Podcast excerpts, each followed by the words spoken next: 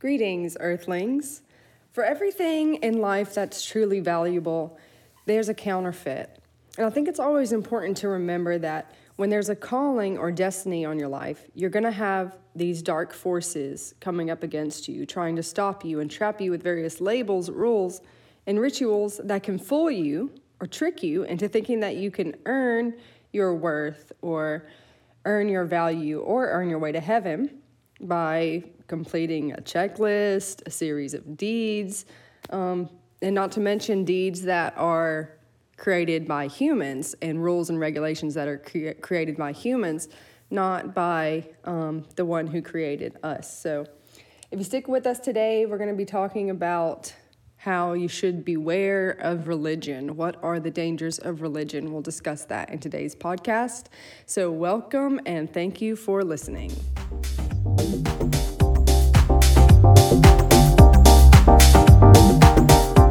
So, I was watching another video of a Muslim who had became a Christian, and one verse specifically stood out to him. It was in Matthew 3 when John the Baptist was baptizing people in the Jordan River the Pharisees came down to essentially watch the baptisms happen, but really they were just coming to judge and give their opinion on everything and tell everybody they're doing this wrong and uh, you should do it our way. You should practice what we preach. So John the Baptist says to them, You brood of vipers, prove by the way you live that you have repented of your sins and turned to God. Don't just say to each other, We are safe for we are descendants of Abraham. That means nothing to you. For I tell you, God can create children of Abraham out of these very stones. Even now, the axe of God's judgment is poised, ready to sever the roots of trees. Yes, every tree that does not bear fruit will be chopped down and thrown into the fire. So, what he says to the Pharisees is, You're not safe just because of your status. You're not safe just because of the label you have on you. And in Matthew 5:20, and I'm telling you, I was going to use all of the gospels um, to I was going to use all the verses in the in the gospels where the Pharisees try to attack Jesus and try to trap him and find ways that they can catch him. But Matthew was so jam-packed that all the verses today are, are only going to come from Matthew.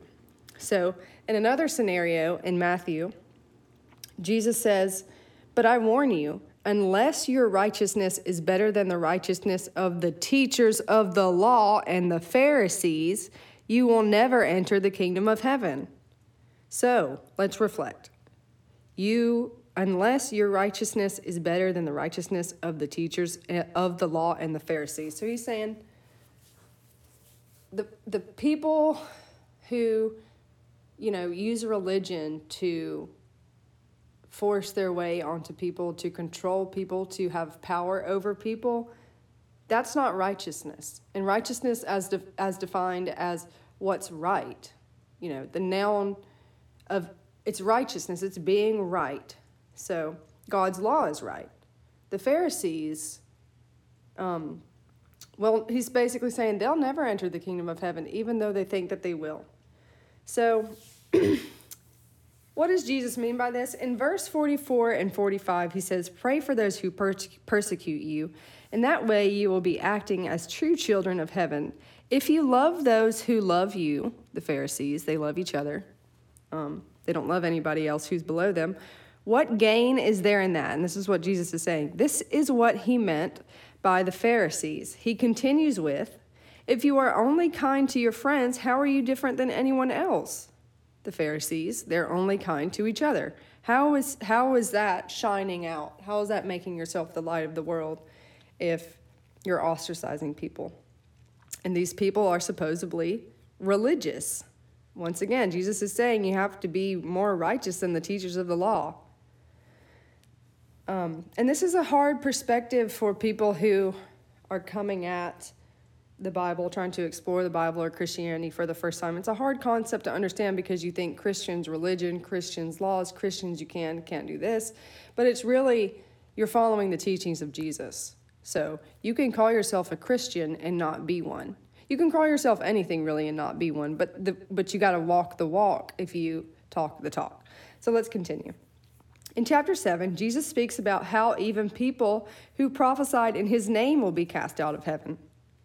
So there this is goes again. There are people that are going to say, "But I did this in your name. I did I was a Christian and I, but I was a Christian." And Jesus is going to say, "Depart from me, I never knew you." And that word knew, K N E W, is a Greek word called gnosko. That means intimacy, like husband and wife intimacy. Did I have a relationship with you? Were we intimate?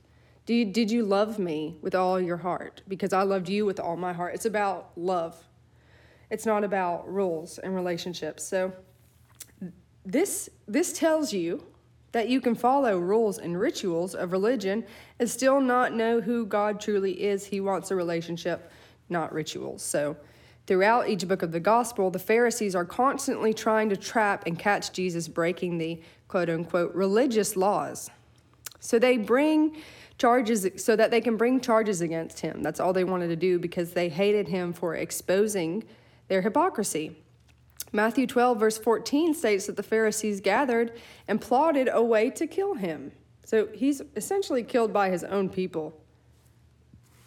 In Matthew 12, verse 34, after they are yet again, the Pharisees are yet again trying to trap Jesus, he says, You brood of vipers, how could evil men like you speak for what is good and right? For whatever is in your heart determines what you say. So he's saying, How can the Pharisees, who are evil, speak what is good and right? They can't. And they're the religious leaders of the law. People hide behind religion or a label. It's an excuse for not becoming who they are truly meant to be. It's an excuse to control people. And as much as I want to deny it, there are people who are hungry for power, that they'll do anything. I'll never understand it. I, I dig through Proverbs trying to understand it, but I'm just going to keep holding on. So they teach man made ideas as commandments from God. And that's another thing that he says is like, they make up these rules and they say that they're from God, but they're actually another form to control you. In one scenario, they're trying to trap Jesus by bringing to light the fact that some ignore the ceremonial tradition by not washing their hands before they eat.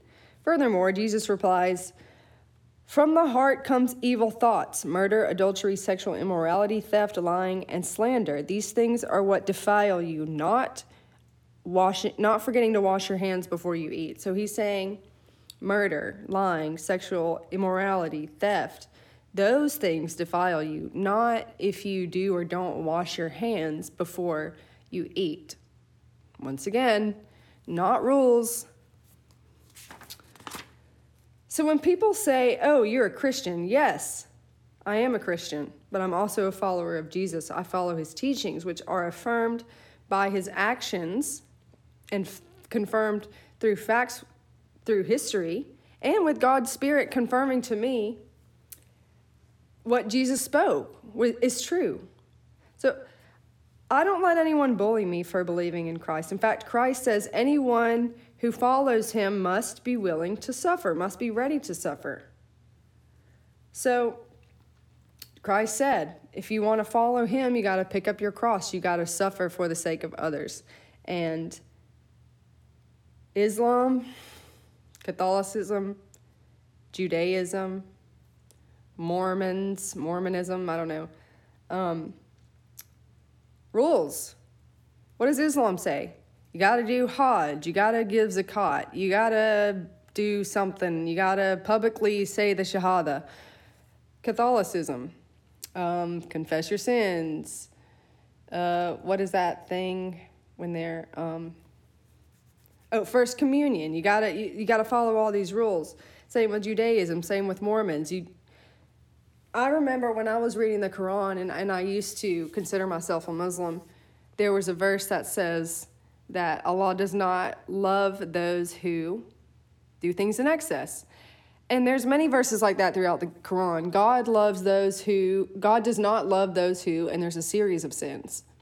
Not one place in the Bible does God say that He does not love you. I mean, He is your one true love, and He is your soulmate.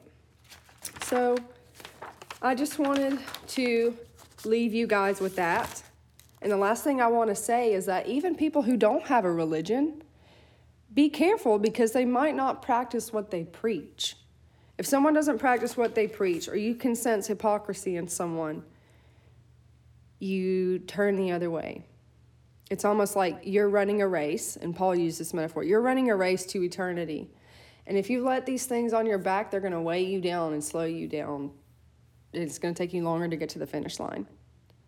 So beware of religion, beware of rules and rituals. It's about relationship, it's about that gnosko intimacy with the one who created you. And God says, pray. If you want wisdom, pray, and He will give it to anyone who asks. So thank you for listening, and I hope you got something out of that. Bye.